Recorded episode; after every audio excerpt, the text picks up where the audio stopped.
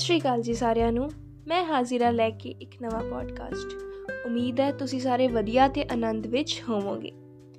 ਆਪਾਂ ਸਾਰਿਆਂ ਨੂੰ ਪਤਾ ਹੈ ਤੇ ਆਪਾਂ ਸਾਰਿਆਂ ਨੇ ਖੁਦ ਮਹਿਸੂਸ ਵੀ ਕੀਤਾ ਹੋਣਾ ਕਿ ਕਈ ਦਿਨ ਅਸੀਂ ਫਿਜ਼ੀਕਲੀ ਕਿਤੇ ਹੋਰ ਹੁੰਨੇ ਆ ਤੇ ਮੈਂਟਲੀ ਕਿਤੇ ਹੋਰ। ਜਾਂ ਤਾਂ ਸਾਨੂੰ ਕੋਈ ਗੱਲ ਸਤਾ ਰਹੀ ਹੁੰਦੀ ਹੈ ਤੇ ਜਾਂ ਸਾਨੂੰ ਇਦਾਂ ਹੀ ਕਈ ਵਾਰੀ ਨਾ ਐਂਗਜ਼ਾਇਟੀ ਜੀ ਹੋਈ ਰਹਿੰਦੀ ਹੈ। ਤੇ ਜ਼ਰੂਰੀ ਨਹੀਂ ਕਿ ਇਹ ਕੇਵਲ ਵੱਡਿਆਂ ਵਿੱਚ ਹੀ ਹੁੰਦਾ ਹੈ। ਅੱਜ ਕੱਲ ਤਾਂ ਟੀਨੇਜਰਸ ਵਿੱਚ ਹੀ ਬੜਾ ਆਮ ਹੈ ਇਹ। ਤੇ ਆਮ ਹੀ ਉਹਨਾਂ ਨੂੰ ਕਹਿੰਦਿਆਂ ਨੂੰ ਸੁਣਿਆ ਵੀ ਯਾਰ ਮੇਰਾ ਤਾਂ ਚਿੱਤ ਜਿਹਾ ਹੀ ਨਹੀਂ ਲੱਗ ਰਿਹਾ।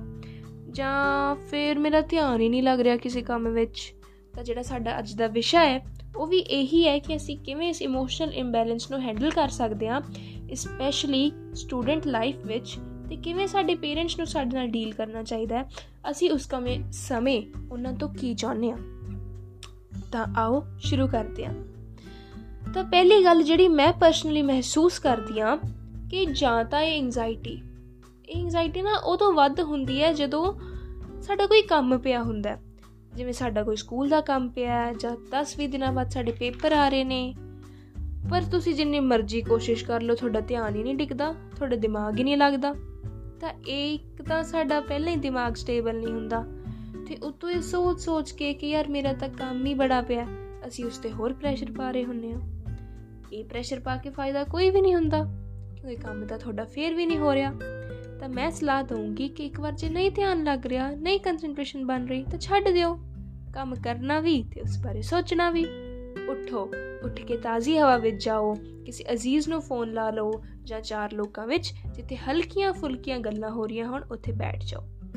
ਦਿਮਾਗ ਤੋਂ ਤਣਾਅ ਘਟੇਗਾ ਥੋੜੀ ਦੇਰ ਲਈ ਆਰਾਮ ਮਿਲੇਗਾ ਤੇ ਫਿਰ ਸੋਚ ਕੇ ਜਾਓ ਕਿ ਮੈਂ ਹੁਣੇ ਕੰਮ ਕਰਨਾ ਹੈ। ਤੇ ਫੋਨ ਥੋੜਾ ਜਿਹਾ ਪਾਸੇ ਰੱਖ ਦਿਓ।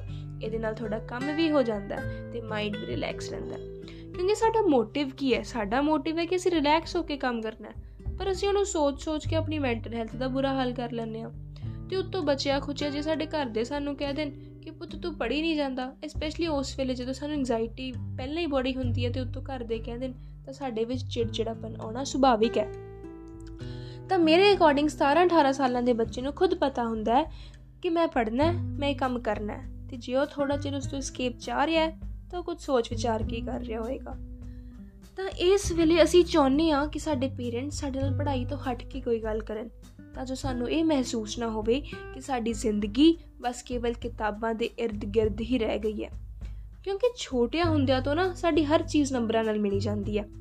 ਕਿ ਜਦੋਂ ਕਿਸੇ ਬੱਚੇ ਦੇ ਨੰਬਰ ਵੱਧ ਆ ਜਾਂਦੇ ਆ ਤਾਂ ਕਹਿੰਦੇ ਨੇ ਕਿ ਬੱਚਾ ਸਿਆਣਾ ਹੈ। ਜੇ ਘੱਟ ਆ ਜਾਂਦੇ ਨੇ ਜਾਂ ਪਿਛਲੇ ਸੈਕਸ਼ਨ ਚਲਾ ਜਾਂਦਾ ਬੱਚਾ, ਤਾਂ ਬੱਚਾ ਨਲਾਇਕ ਹੋ ਜਾਂਦਾ ਹੈ। ਇਲ ਮੈਨਰਡ ਵੀ ਹੋ ਜਾਂਦਾ ਲੋਕੀ ਕਹਿੰਦੇ ਆ। ਪਰ ਇਹ ਸੱਚਾਈ ਨਹੀਂ ਹੈ। ਕੀ ਪਤਾ ਟੌਪਰ ਵਿੱਚ ਬੋਲਣ ਦੀ ਭੋਰਾ ਵੀ ਤਮੀਜ਼ ਨਾ ਹੋਵੇ। ਪੇਰੈਂਟਸ ਨੰਬਰਾਂ ਤੇ ਜ਼ੋਰ ਦੇਈ ਰੱਖਦੇ ਨੇ ਤੇ ਜਦੋਂ ਕਿਸੇ ਸੋਸ਼ਲੀ ਮਿਲਨ ਕੁਲਨ ਵੇਲੇ ਬੱਚਿਆਂ ਨੂੰ ਕੁਝ ਆਉਂਦਾ ਨਹੀਂ, ਫਿਰ ਵੀ ਬੱਚਿਆਂ ਨੂੰ ਕੋਸਦੇ ਨੇ। ਤਾਂ ਇਹ ਬੈਲੈਂਸ ਬਣਾ ਕੇ ਰੱਖਣਾ ਬਹੁਤ ਹੀ ਜ਼ਰੂਰੀ ਹੈ। ਅੱਜ ਕੱਲ ਵੱਡੇ ਤੋਂ ਵੱਡੇ ਟੌਪਰਸ ਵੀ ਸੁਸਾਇਡ ਦੇ ਰਾਹ ਪੈ ਗਏ ਨੇ। ਦੋ ਨੰਬਰ ਘੱਟ ਆਉਂਦੇ ਨਹੀਂ ਤੇ ਉਹਨਾਂ ਤੋਂ ਚੱਲੀ ਨਹੀਂ ਜਾਂਦੀ ਇਹ ਸੱਟ। ਕਿਉਂਕਿ ਉਹ ਇਮੋਸ਼ਨਲੀ ਵੀਕ ਹੁੰਦੇ ਆ। ਨੰਬਰਾਂ ਪਿੱਛੇ ਪਈ ਹੋੜ ਵਿੱਚ ਉਹਨਾਂ ਨੂੰ ਘੱਟ ਨੰਬਰ ਲੈ ਕੇ ਸਮਾਜ ਵਿੱਚ ਜਿਉਣਾ ਹੀ ਮੁਸ਼ਕਿਲ ਲੱਗਦਾ ਕਿ ਉਹ ਆਤਮ ਹੱਤਿਆ ਦੇ ਰਾਹ ਪੈ ਜਾਂਦੇ ਨੇ। ਜਦ ਵੀ ਕਿਸੇ ਸਿਆਣੇ ਬੱਚੇ ਦੇ ਨਾ ਬੜੇ ਨੰਬਰ ਘੱਟ ਆ ਜਾਂਦੇ ਨੇ, ਤਾਂ ਪੇਰੈਂਟਸ ਨੂੰ ਇਹ ਕਹਿਣ ਦੀ ਬਜਾਏ ਕਿ ਤੂੰ ਪੜ੍ਹਨਾ ਛੱਡਤਾ ਤਾਂ ਜਾਂ ਤੂੰ ਅੱਜਕੱਲ ਪੜ੍ਹਾਈ ਵੱਲ ਧਿਆਨ ਨਹੀਂ ਦੇ ਰਿਹਾ। ਉਹਨਾਂ ਨੂੰ ਸਾਡੇ ਤੋਂ ਪੁੱਛਣਾ ਚਾਹੀਦਾ ਹੈ ਕਿ ਕੀ ਤੂੰ ਮੈਂਟਲੀ ਠੀਕ ਹੈ? ਤੈਨੂੰ ਕੋਈ ਗੱਲ ਤਾਂ ਨਹੀਂ ਸਤਾ ਰਹੀ ਕੀ ਇਹ ਪੇਪਰ ਵਿੱਚ ਤੇਰਾ ਕੁਐਸਚਨ ਰਹਿ ਗਿਆ, ਗਲਤ ਹੋ ਗਿਆ ਜਾਂ ਤੇਰਾ ਧਿਆਨ ਹੀ ਨਹੀਂ ਲੱਗ ਰਿਹਾ? ਮਾਪਿਓ ਨਾ ਇੱਕੋ ਦਮ ਹੀ ਕਹਿ ਦਿੰਦੇ ਨੇ ਕਿ ਉਹਦੇ ਤਾਂ ਇਸ ਵਾਰ ਵੀ ਵੱਧ ਨੰਬਰ ਆ ਗਏ, ਤੂੰ ਪੜਨਾ ਛੱਡਦਾ ਤੇਰਾ ਨਹੀਂ ਧਿਆਨ ਲੱਗਦਾ। ਤਾਂ ਬੱਚਿਆਂ ਨੂੰ ਇਹ ਲੱਗਦਾ ਹੈ ਕਿ ਜ਼ਿਆਦਾ ਨੰਬਰ ਆਉਣਾ ਹੀ ਸਮਾਜ ਵਿੱਚ ਇੱਜ਼ਤ ਦਾ ਜ਼ਰੀਆ ਹੈ। ਘੱਟ ਨੰਬਰ ਵਾਲੇ ਤਾਂ ਨਾਕਾਮਯਾਬ ਹੀ ਹੋਵੇਗਾ। ਕਈ ਵਾਰੀ ਬੱਚੇ ਤੇ ਮਾਪਿਓ ਵਿੱਚ ਅਜਿਹੀਆਂ ਡਿਸਕਸ਼ਨਸ ਜ਼ਰੂਰ ਹੋਣੀਆਂ ਚਾਹੀਦੀਆਂ ਨੇ। ਇਸ ਨਾਲ ਉਹਨਾਂ ਦੀ ਬੌਂਡਿੰਗ ਵੀ ਸਟਰੋਂਗ ਹੋਵੇਗੀ ਤੇ ਕਮਿਊਨੀਕੇਸ਼ਨ ਗੈਪ ਵੀ ਘਟੇਗਾ। ਇਸ ਗੱਲ ਪੱਖੋਂ ਮੈਂ ਆਪਣੇ ਆਪ ਨੂੰ ਲੱਕੀ ਸਮਝਦੀ ਆ ਮੇਰੇ ਤੇ ਮਮਾ ਵਿੱਚ ਅਜਿਹੀਆਂ ਡਿਸਕਸ਼ਨਸ ਅਕਸਰ ਹੀ ਹੁੰਦੀਆਂ ਰਹਿੰਦੀਆਂ। ਅਸੀਂ ਬਹੁਤ ਵਾਰੀ ਕਈ ਟੌਪਿਕਸ ਤੇ ਅਸੀਂ ਬਹਿਸ ਵੀ ਪੈਂਦੇ ਆ ਤੇ ਕਈ ਵਾਰ ਬੜੇ ਫਰੂਟਫੁਲ ਡਿਸਕਸ਼ਨਸ ਫਰੂਟਫੁਲ ਕਨਕਲੂਜਨਸ ਤੇ ਵੀ ਪਹੁੰਚਦੇ ਆ ਤਾਂ ਅਜਿਹੀਆਂ ਡਿਸਕਸ਼ਨਸ ਜ਼ਰੂਰੀ ਹੁੰਦੀਆਂ ਨੇ। ਤੇ ਦੂਜੀ ਗੱਲ ਅਸੀਂ ਜੇ ਇਮੋਸ਼ਨਲ ਇੰਬੈਲੈਂਸ ਦੀ ਕਰੀਏ, ਤਾਂ ਸਾਡੇ ਦਿਲ ਵਿੱਚ ਨਾ ਕਦੇ ਕੋਈ ਗੱਲ ਹੁੰਦੀ ਹੈ, ਜੋ ਅਸੀਂ ਆਪਣੇ ਕਿਸੇ ਦੋਸਤ ਜਾਂ ਮਾਪਿਆਂ ਨੂੰ ਕਹਿਣਾ ਚਾਹੁੰਦੇ ਆ ਪਰ ਅੰਦਰ ਹੀ ਦੱਬੀ ਰੱਖਦੇ ਆ ਤਾਂ ਸਾਨੂੰ ਬੜੀ ਬੇਆਰਾਮੀ ਜੀ ਹੋਣ ਲੱਗ ਪੈਂਦੀ ਹੈ। ਤੁਹਾਨੂੰ ਜਾਣਾ ਚਾਹੀਦਾ ਹੈ, ਆਪਣੀ ਗੱਲ ਇੱਕ ਵਾਰੀ ਸਲੀਕੇ ਨਾਲ ਜ਼ਰੂਰ ਕਹਿਣੀ ਚਾਹੀਦੀ ਹੈ। ਆਪਣਾ ਪੱਖ ਜ਼ਰੂਰ ਰੱਖਣਾ ਚਾਹੀਦਾ ਹੈ।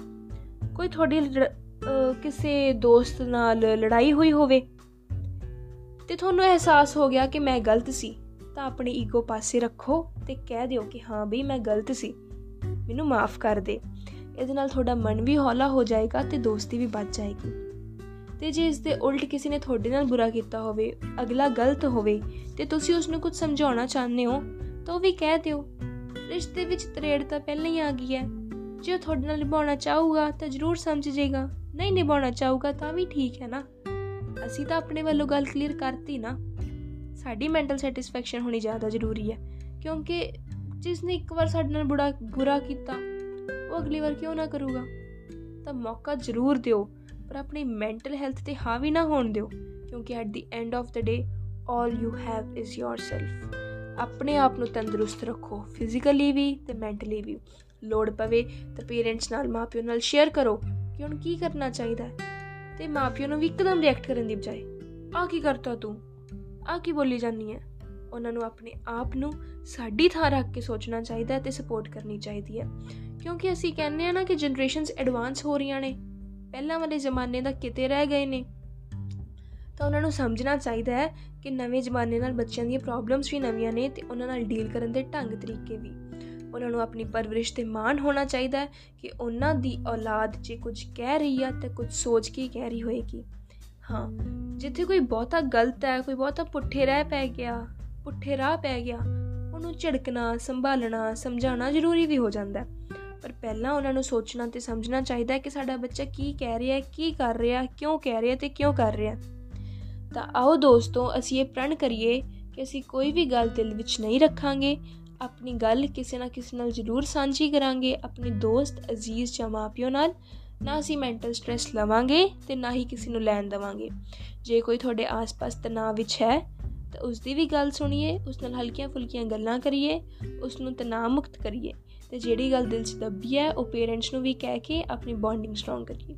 ਜੇ ਇਸੇ ਤਰ੍ਹਾਂ ਅਸੀਂ ਇੱਕ ਦੂਜੇ ਦਾ ਧਿਆਨ ਰੱਖਣ ਲੱਗ ਜਾਈਏ, ਤਾਂ ਇਸ ਦੁਨੀਆ ਵਿੱਚ ਕਿਸੇ ਇਨਸਾਨ ਨੂੰ ਤਣਾਅ ਆਵੇ ਹੀ ਨਾ। ਧੰਨਵਾਦ।